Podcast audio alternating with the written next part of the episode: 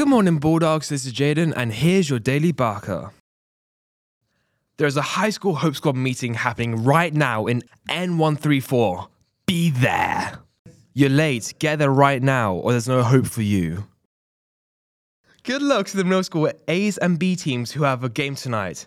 It's to be decided, so we aren't quite sure what dumb pun to make, but we all know it'll be a total Bulldog domination on the court.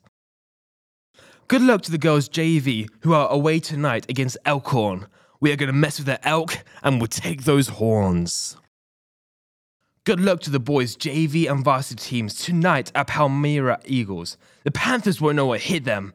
Also, good luck to the boys JV2, JV, and varsity teams who are taking on the Delavan Darien Comets tomorrow. The Bulldogs will shoot the Comets right out of the sky. For anyone who's able to rise, please rise and say the Pledge of Allegiance.